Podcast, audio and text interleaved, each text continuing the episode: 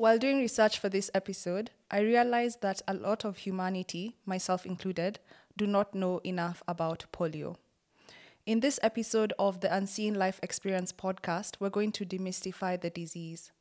We have the great honor of interviewing a remarkable individual, Sauda Bashir, who is a polio survivor. In this episode, we will also look at inclusivity initiatives in the workplace. Let's get to it. Hi, Sauda. Hi. Welcome. Thank you. I know Sauda from university. Uh, we were in the same uh, course actually, Yes. and you were about one or two years ahead of me, right? Yes, Right. So, could you please um, introduce yourself? yes, so I'm Sauda Bashir. Um, I am a customer care service. I'm in customer care service. I'm also a farmer and a polio, I think, survivor is the word. Yes. Is that what you would, how you would term it? I, Polio I'm survivor. sure. Okay, okay. I think because I never really say much about it. Yeah. Probably. So yeah, it's just when people ask me what happened, I'm like, Yeah. Yeah. Let's actually talk about that because um, I remember seeing you in school, but I never asked you to your face what happened. Um, and I think that's what it always is. It's it's like you look, you you stare. Some people stare, and then you try and find out what happened. Yes. Um, so if you were if we were making friends for the first time, would you want me to ask? I would love someone to ask. Mm-hmm. I think it just it's a deal. Uh, yeah, um, it breaks the ice so that Mm-hmm. because I can see it, I can Yeah. Mm-hmm. tell that you want to find out what it is. And also, most people's assumption is it was an accident. Okay. Yeah. So the minute I say polio, they're like, "Huh? Mm-hmm. Polio still exists." I was like, "Yeah, it does." So, but for me, but also again, I came to realize different disability, different people. Some wouldn't want. Mm-hmm. Yeah. But personally, I'm a very open, free person. Yeah. So I would prefer if someone just asked me. Okay. Yeah. So, because this, we're currently shooting the video for this episode, but there are people who are listening to the audio version. So, could you describe um, how you look, or yeah, I'm beautiful. very um, so I'll say my disability, the polio, polio affects muscles. So it affected from my hip downwards. So what that means is I can't move my legs by myself the way you would stretch or you know fold it. I can't be able to do that. But my upper body, I'm good. okay. Yes. So, you currently have a brace on your leg. Yes, I have full brace on both legs. Mm-hmm. Uh, from my is it hip? Is it the hip upper thigh, all the way down, and also my shoe is connected to the brace. Okay. Yes. Um. So this, of course, you have to put them on every, single day. single day. Yeah. Yes. Even if you're in the house, would you still? No, Okay. now I have a wheelchair in the house because it allows me to move around. Because now wearing the braces means I need to use two crutches. So carrying things or just doing my own things will be pretty impossible if I was to to not have a wheelchair in the house. But the funny thing is, growing up, I actually used to not use a wheelchair in the house. Mm-hmm. Yes, my mom would make me do things with my crutches. So yeah, Okay. yeah. Could you tell us now a bit about your story, um, from where you were born, when you contracted polio? Yeah. So I was born in Wajir, and for people who are not Kenyan, that will be the northern part of uh, Kenya, desert all the way. Most of the people there are nomads. My parents are nomads up to today. Like they move around with their camels and their goods. So we're fam- uh, kids we, from the same mom, same dad. We are 12. Um, I think the ninth there, but I was the only one with disability. So I got my, I got polio when I was about, I think, three years. They're not very sure because also age and numbers. For nomads, most of them are not educated, so it will be hard to tell the exact time. But it was about three years because I was already walking. So I'm guessing by three years it should be. So one of my brothers says he used to go to school. So he says like up to today we are favorites. I know you shouldn't say about siblings, but he's my favorite. So he said one time like I always when he's going to school, I would follow him until to a certain point, and then when he's coming back from school, I'll still wait for him, you know. So one time he's coming from school and he's not seeing me and anything. So that's when he found out that I was really sick. I had a very high fever, and by the time they were taking me to hospital, uh, it was too late. So which means I never got the vaccine Okay. the polio vaccine. Yes. So I can't remember this other part because I was pretty young, but I know the next part where I remember is being in Wajir town in a rehabilitation center with other about because my, my I'm also, I end up being adopted, which we can discuss afterwards. And uh, we were about kids. We were like 150 kids with all types of disability. So that's the part now I remember. I don't remember getting sick. I don't remember all the other part as a kid. I don't remember at all. Yes. And at what age were you adopted? I was adopted. I was around, I think, six, seven. Uh, and were you adopted along with your other siblings? No. Okay. I was so now when I'm I'm in a rehabilitation center with other kids. So now my adopted mom came into came to Wajir to that rehabilitation center and uh, CBM Christopher Blind Mission. And so she used to like she was a physiotherapist and a teacher for the blind. So she'd just be there with us and stuff like that. So when she was moving now from Wajir, she decided to adopt three kids, all with disability. We are all Somalis, all from Wajir, but totally different uh, families. Wow. Yeah. Um, and she was a teacher for the blind. So you grew up amongst other disabled and blind people, children? Yes, but not at home. Yeah. Though when we moved from Wajir, I don't know if they were friends or someone she used, they used to be in the same organization. She adopted a kid who was blind, a boy.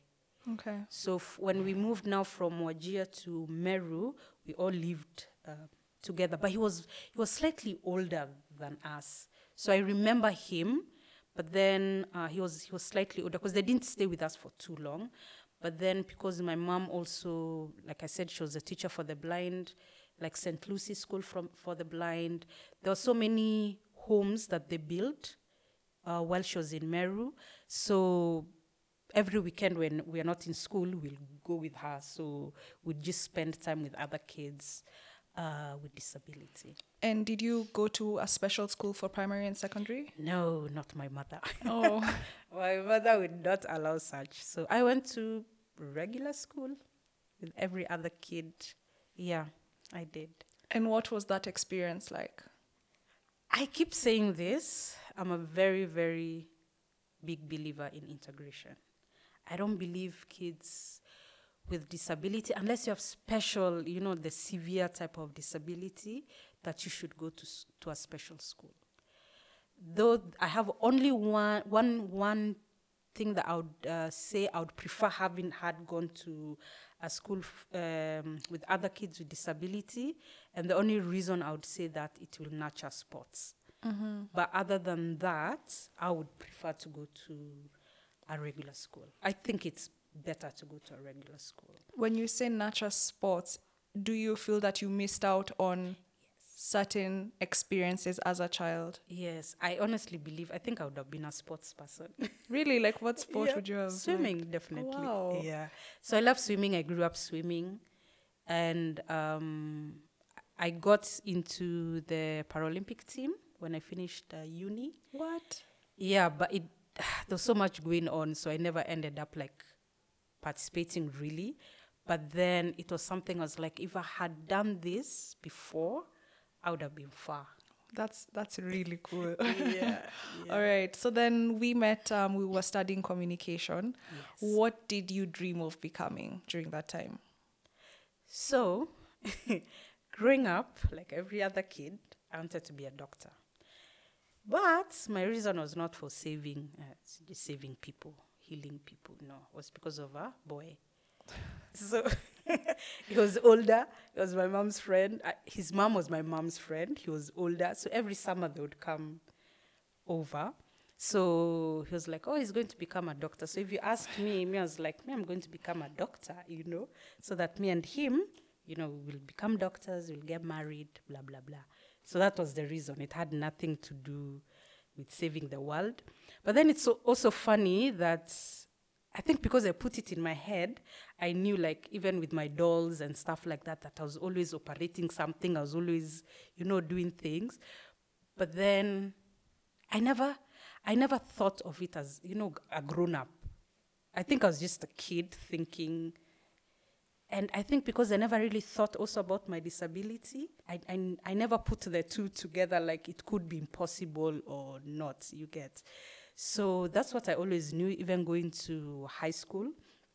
But then it's funny, my bro used to joke a lot. Then it's like, now you, you're going to become a doctor. By the time you're getting to the patient, the patient will be dead. so my mom would get so mad. She's like, stop saying that. So I grew up knowing I'm going to become a doctor. I'm going to. But then in high school, uh, my headmistress, and that's the other thing. Like, if you're going to go to, I survived in regular school because of how the school was run.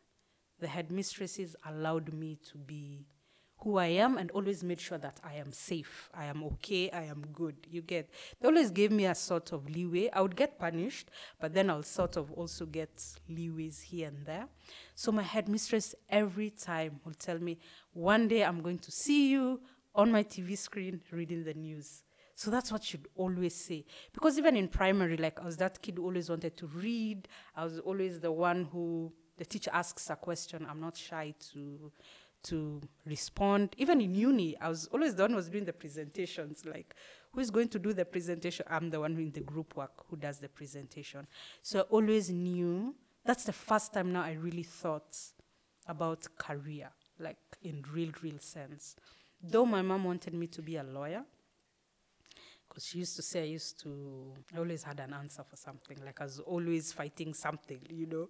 But then I asked, I was like, so being how long does it take being, you know, a lawyer's told seven years? I was like, I, I'll be old by then, you know. So at that point is when I was like, okay, I'm going to become a news anchor. Like I want to get into the media world. So when I finished high school, in Form 4, my mom passes actually, my adopted mom when I was just about to sit for the exams, that's when now she passed. And it was so weird because I never worried about anything. I just lived a normal life despite my disability or anything. I can't say I was not a regular kid. There's nothing my mom didn't allow us to do. Like we played sports, we played hide and seek, we did everything. But then as a person with disability, you just learn to be tactical. It's not about speed. Like has nothing to do with speed. My mom would make me like if I fell, my mom would allow people to pick me up. She'll just stand there, like people come pick me up, dust me off. Then she's like, Are you okay? I'm just like, Yes. She's like, Okay. She picks me up, puts me back down. She's like, Now get up. That's how my my mom was like, You're going to learn the hard way. Like you have to be independent. And I feel like it, it's like God was, my mom was so tough on me. And I feel like God was just preparing me for the real world. Because you know, when you're a kid, you're always protected, you're always, because you're picked, you're dropped. You want this, you have a house help, you have a shamba, anything you want is just there with you, you get. But in the real world, nobody, nobody really cares, you get. And I learned a statement that says, as a person with disability, it's you who adapts to the world. The world will never adapt. Stairs will be there. no, you, there's nothing you can do about it. Of course, the government can do something about it. Of course, the architects can do something about it.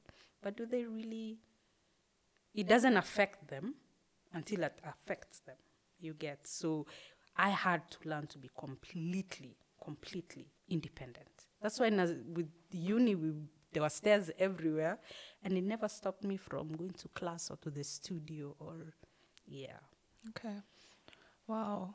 Um, so then, when you were doing mass communication, you wanted to become a news anchor. Yes, but I realized I wanted radio mm-hmm. more than everybody kept pushing me towards TV. But I realized I prefer being on radio because I find radio more free, probably, of what to speak about. and also it's mysterious in its own way. Like unless people know who you are, they don't see you at all. And every time I would say that, people is like, "We never thought of you having low self-esteem," because I say I don't want to be seen. You get so people assume I want I have low self-esteem. It's privacy. It's just privacy, and it comes down to the fact like everywhere I go, everybody stares at me. So for once, can I just be where nobody notices my disability at all? Like it has nothing to do with my disability. So radio is what I really, really wanted. And then what experience did you end up having after? Let me tell you, I never got to any of them at mm-hmm. all. And this is two things I always say. Number one, I wish I had someone with disability. I knew someone with disability, probably in the media world, who would have like sort of guided me because I feel like I, I didn't know anyone with disability, so I didn't push hard enough. I can't even say it's the media world that didn't allow me or didn't accept me or anything, but I didn't push hard enough because I was so scared of being rejected. I was like, everywhere I go, people judge me because of my disability. So I'm like, am I brave enough? Yeah. And the media world is not easy. Like, anytime anyone would come from internship, guys will tell you, my God, Yeah. people are evil, people are this, people are this. So I'm thinking, me as a disabled person, will I really manage to do that? So I was I was trying to get into internship um, KTN, but then I now got another internship at uh, LVCT, the Liverpool um, VCT, which deals with HIV. And uh, they have different, I didn't know, like, they have different dis- departments. So I went and did my internship there. And I don't know, it, it was just a change. Like, I was like, oh, I don't really need to be in the, straight in the media world. I can be doing these other things. So I ended up doing, learning a lot about HIV and all that. I worked with those, even had a disability department. But then I've never really wanted to always be, everything is about disability. Like, because I'm disabled, I should work in a disability department. So I think because I grew around people, I've always wanted to just be me. So I went to LVCT. I did that for a year. Actually, they they my what is it called? I said the internship was for three months, but then they kept me for a year. And then after that, I graduated in 20, was it 12? I think. And then I went, I became a PA for my MP from Wajir. And, uh, well, yeah. I, I mean, I felt like I wasn't doing anything. And I was like, I, I feel like I, I just felt like I was wasting a lot of time. I'm not learning anything. or Because also, apparently, the plan was to get me into politics so I can be a disability representative in my community. But now in my mind, I'm like, hey, again, I think it's doubt. I, I, I really don't know. But then in my mind, was like, politics, me, I'm not cut for politics. Like, politics is a hard, like, I, f- I feel like it really changes who you are as a person. Number two, I was like, I don't even speak Somali. So how do I get into that? And then I'm so different. I don't wear bui bui. I don't wear, I don't know if it was all excuses. I don't know. But then I was like, I, I don't know if I can survive in that place. So the plan was for me to stay there until I get myself, like I'm helped getting now into politics. But like, for how long do I wait? Because I'm one person, like, I hate uncertainty. I just sit and wait. I don't know how to do that. Like, I always have to be doing something for myself. If you catch up, fine. But I'm not going to sit and just wait. So LVCT again uh, called me, and I went and ended up being their communication assistant. But then it's an NGO, so it's a contract kind of thingy.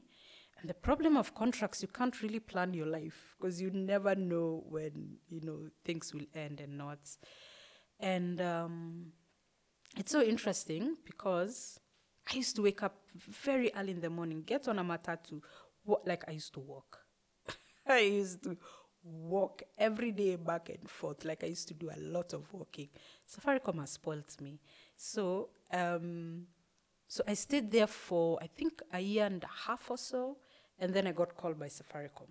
Um, I was like, I remember I was just at home. I got a call. It's like, oh, this is Safaricom. And we were speaking to Sauda. I was like, yeah. I was like, yeah, we want you to come for an interview. I was like, huh? Like, wh- what are we? Because I'd never applied. Wow. I'd never applied.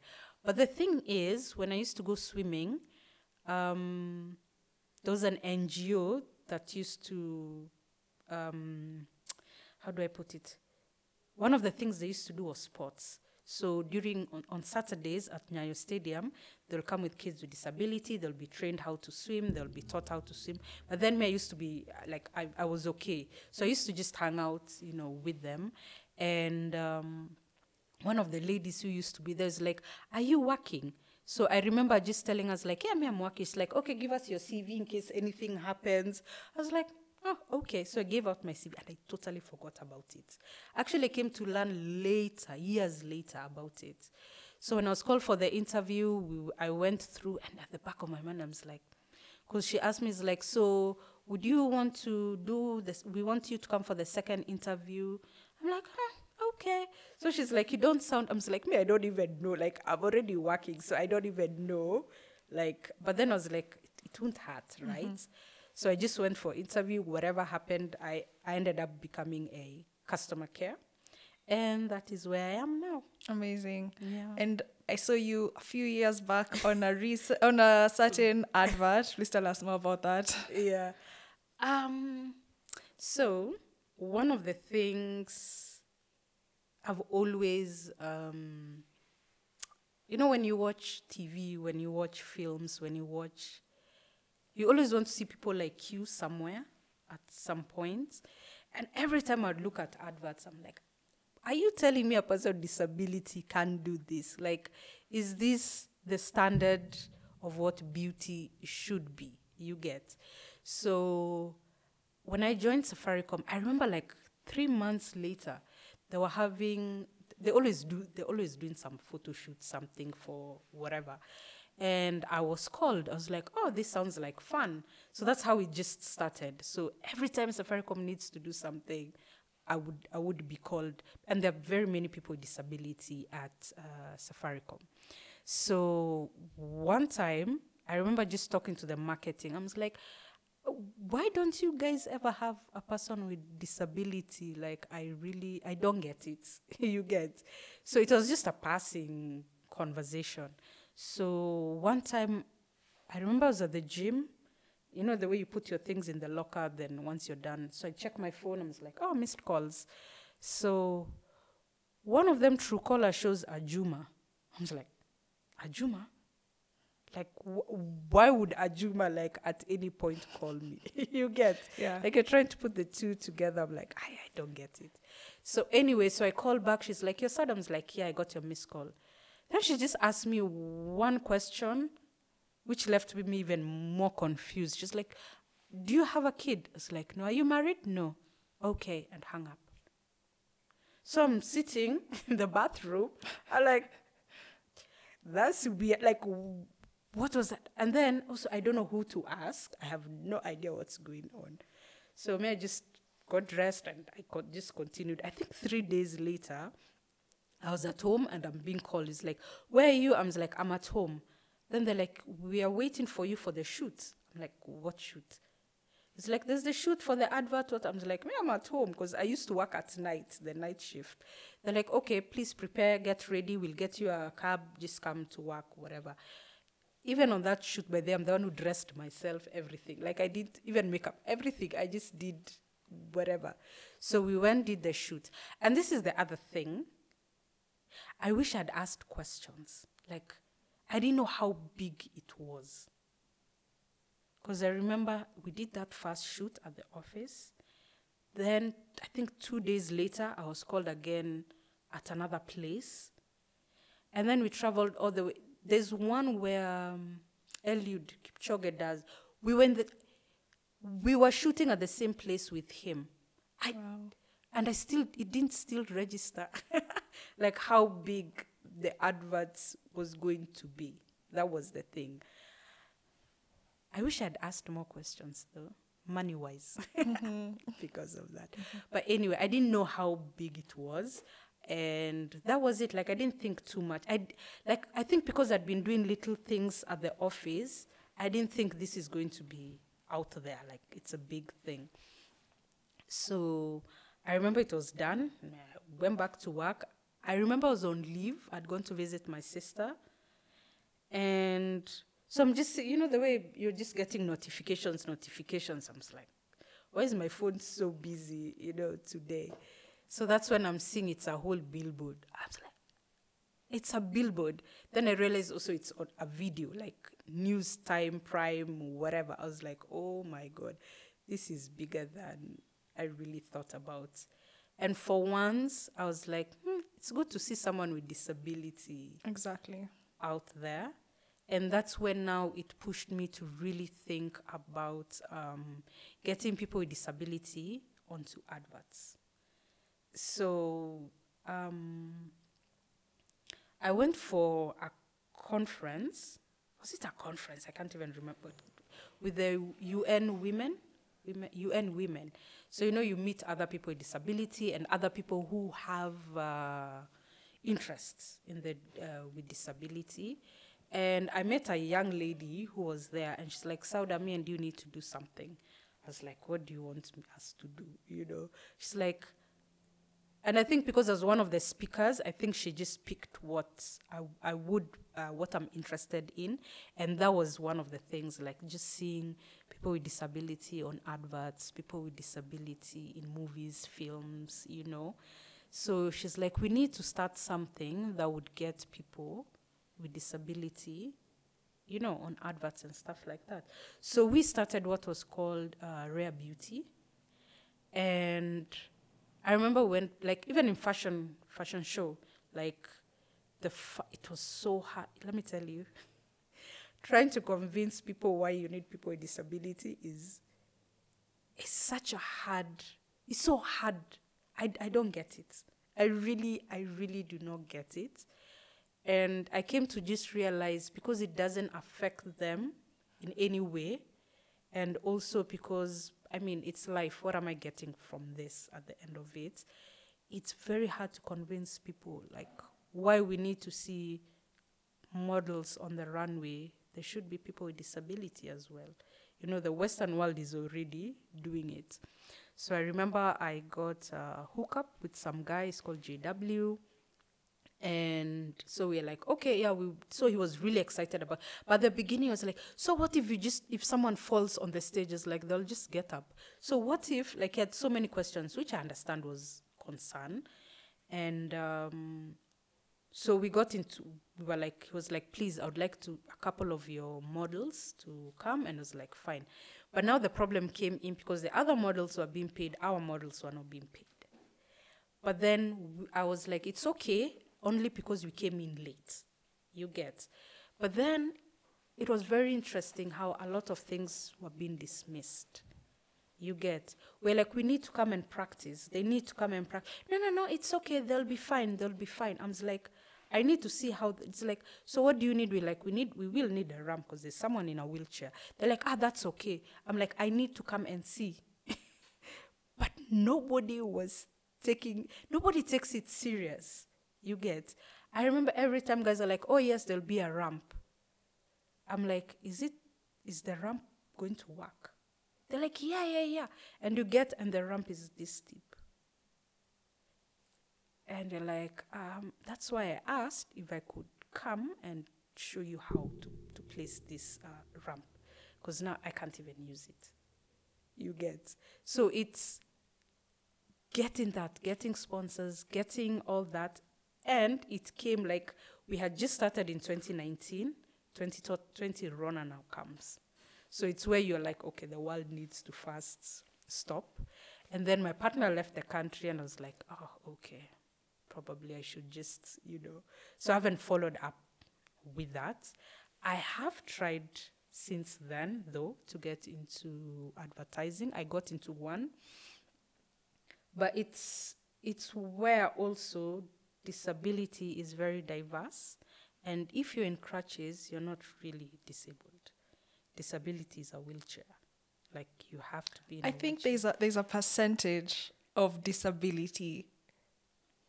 So I think in this case you're saying that you feel that yes i do not get opportunities Mm-hmm. because i'm not in a wheelchair i'm not disabled enough in that sense. Mm. so even in the advertising world when they show like you know the the the casting agents like they'll tell me oh Sauda, you're the top. You're you're here nini nini. But i'll never be picked because to them i am not disabled, enough. yes. Like disability is wheelchair disability is looking oh yeah. Mm-hmm. that that is i do not this is not disability. What mm-hmm. i portray is at all mm-hmm. not disability. And you know it's that thing you know mm-hmm. but the minute someone comes and tells you sauda this is the problem like in a boardroom this is the conversation that is happening in a boardroom you just know this is a losing is a losing battle you get. So I remember the day I was told that, I just, I was like, that can't be. So now you're like, so do I be sitting in a wheelchair? If I need, I need, I want to be in an advert. There's a, you know, they have sent us like, who would want to be in this advert? I'm like, should I take photos in a wheelchair? Like, is that what you're telling me? You get. So the end of it is like, I'm disabled, but you're telling me that's not what you're looking for. Like, I have to be in a wheelchair. You're like, okay. Yeah. And let's talk about Safaricom a bit because you mentioned that there are a lot of people with disabilities. Yes. Um, are you able to give like a rough percentage of what? Oh God, we are about, I think like 80 people. 80. Wow. Okay. Um, and how has Safaricom um, adapted to this? Um, what are some of the inclusivity initiatives that you'd say you've felt strongly about in Safaricom that they've actually done something compared to all the other places that you've been? One of them will be the sort of recruitment where they give. Um, this is the thing. As a person with disability, most people, even with their families, are not that educated. It's like let the other kids first study and then you. So with Safaricom is where we have uh, D&I department, diversity inclusion, and it's everything. But also it's where if you know someone with disability, you share their CV. So their recruitment is a bit different. You get so you're also given an equal opportunity to get a job. You get it's where also if you want to grow in the eh, in the company, it's where it shows that this person is disabled. So it means every time there's an interview, there has to be people with disability. You're encouraged to to apply. That is one. Number two, I think that like this, if if Safaricom didn't do this, which is transport, where you get a cab free of charge, you're not charged nothing. You're picked from your door back home to the office and office back home.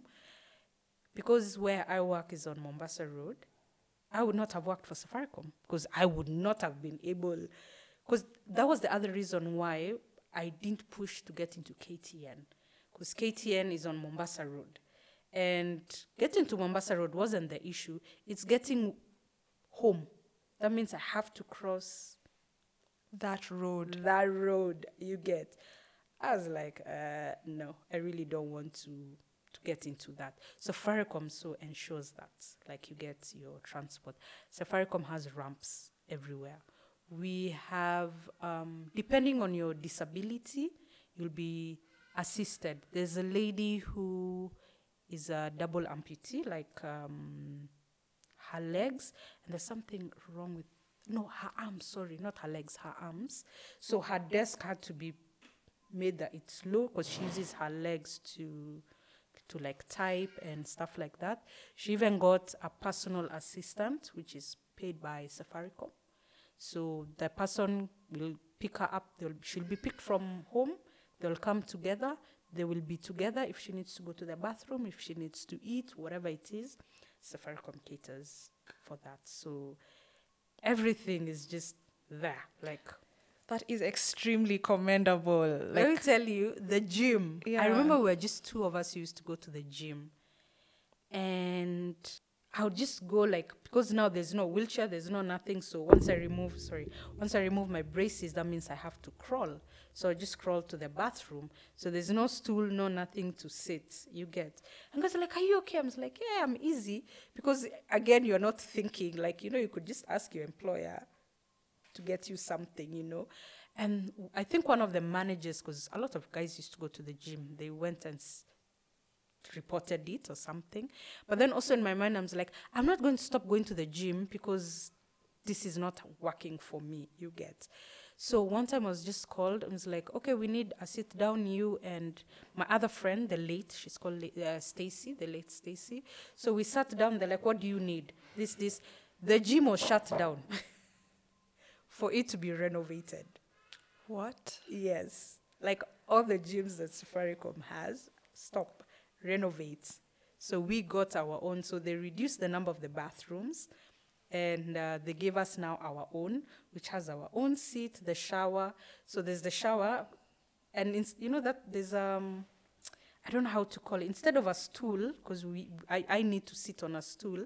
So there's this thing that is adjusted to the wall, so it becomes a seat, and you can just, yeah. So you just take your time, shower, do your thing in that bathroom. It's all yours. Privacy, everything. That is amazing. Wow. I hope other HR professionals are taking notes. I imagine. Um, and you're actually the first guest who has, um, from this podcast, who has had a disability for the longest time. I think most people, um, it was because of an accident or something. Yeah. Um, so, what is your view about people?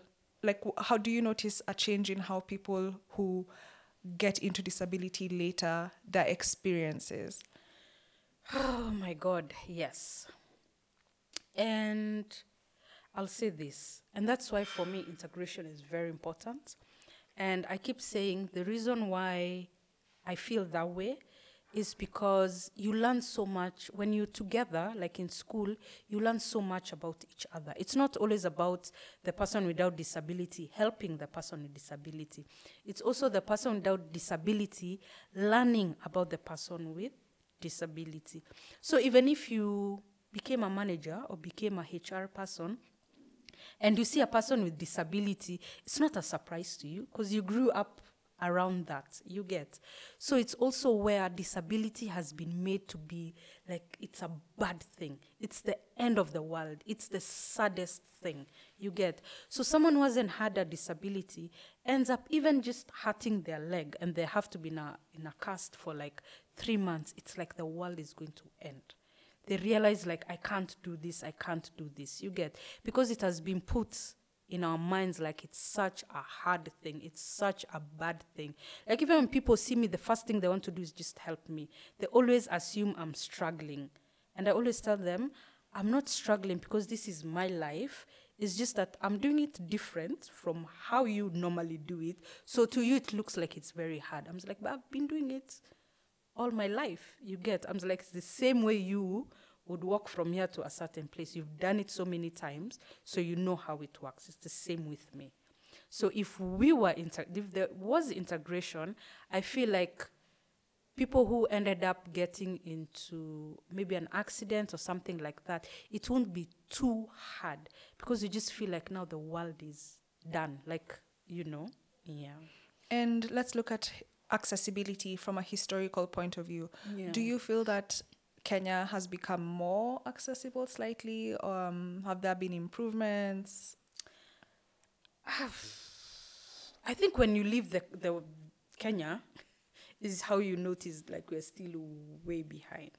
I think it's just I don't know how to put it. I, I don't know if it's people don't care or is it that the architects haven't I don't know, like I think everyone should somehow, somewhere, especially architects and such people, like travel and see how. Like, I don't get why a building has two doors, accessible entrances, and both have stairs. I'm like, I don't get it. So you put a ramp on one side and stairs on one side, like something like a lift. It's the floor. It's the, the slippery floor. I go to the bank. The seats are so low the floor is so slippery. I'm just like, even the own bank, like pe- places that, even a hospital, like I'll literally stand because for me the seats are too low, and then the floor is so slippery. You get, I'm like, why? Why do you have to? Like I don't get the slippery floors. I don't. I just there's so many things I keep asking myself. Like, but why? So also me speaking out is very important because me always ask, do you have a suggestion box? Because your floors are a bit too, and I put it in a soft, you know, in a soft voice. Isikue ati, you know, I'm being rough and stuff like that. But I feel like yes, we've improved, but at the same time, I don't know. I just feel like we're in the same place because even using a bus, I have to be carried onto a bus still. Like you go to a toilet, it's toilets. Like, and I think I'm I'm a bit um, better off because I'm in crutches. But someone when when you when you learn about disability, space is such an important thing. You get so you'll find like there's no special toilet. So a person with in a wheelchair, what will they do? you get at least i am able to at least sort of maneuver you get so if there are stairs i always if the the the railing is on the left side then i'll be able to go up again i could get someone to carry me i i hate being carried but i could get someone to do that but then you're imagining now someone in a wheelchair there's the wheelchair itself then there's the person itself and then it also it it actually reminds you of of your disability. I remember in school we used to use the bus. I used to hate every day.